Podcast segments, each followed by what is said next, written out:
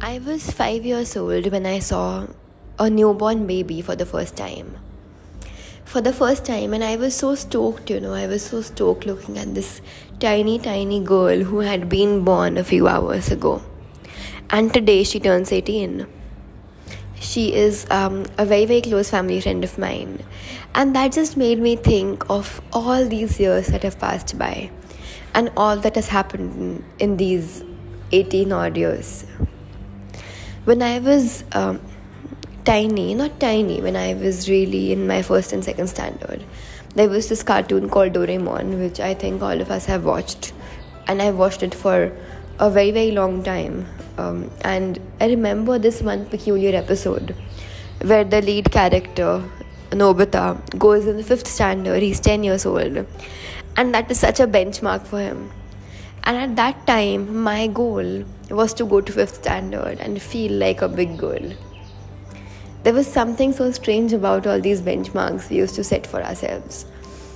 That being 10 years of age was an accomplishment, almost like being 100 in a very, very parallel, distinct universe. And life was clear there were things at hand. We knew how to set short term goals when we were young. We knew that we have to study for this, this amount of time, we have to play for this amount of time, we have to sleep at this time. And so much changes as you grow older. School used to, used to be, my school used to be from 9 a.m. to 3 p.m. or 3.20 p.m. And, and not once did I ever complain. And suddenly, when as we get into adulthood, we made to work for a lesser time than this and we start complaining. Weirdly, there's this discord in everything and it shouldn't be. I mean, we used to be so sorted as children, and the term sorted has so many connotations these days that I don't even want to use it.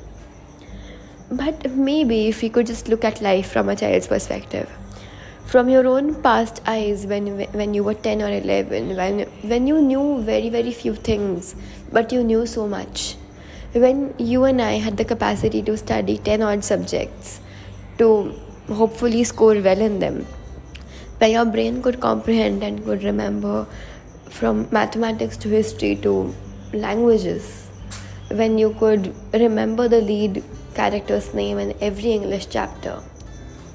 And you had the energy to play in any kind of a heat wave and come back home by 7 or 8 and eat and sleep and the times when you could sleep effortlessly. Feels like so much has happened in 18 years. And they sound so long but probably aren't because i mean i'm in the time zone where i'm going to enter my 30s in a few years.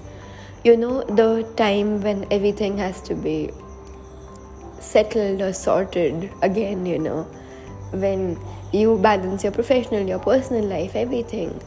But in the constant want to go ahead, which I I purely believe in futuristic vision, but the constant urge to go forward makes us forget what we've left behind.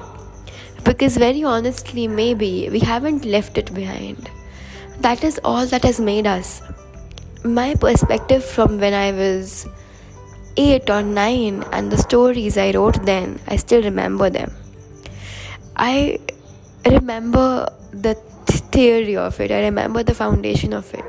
I remember how I used to and how I still believe in optimism, but there was no kind of self doubt. I knew this is what I could do, this is what I lack in, and I used to capitalize capitalize on my good things and try to improve on my weak points. And now, as we move ahead, I think maybe, at least I personally, I knew too, we're able to incorporate our younger self in our eyes. We are able to see the world from a child's perspective, from someone who's whose only goal for the time being is to be 10 years of age, who does not fear being 30, who does not fear going to work, who does not fear company standards, who doesn't fear work, who looks forward to every other day like magic. They believe in themselves no matter what, because that person was the same as we are today. things have changed, but we haven't. And probably this is a cue to move ahead. Believe in good things and be good things. So, thank you for listening. Bye. Have a wonderful, wonderful day.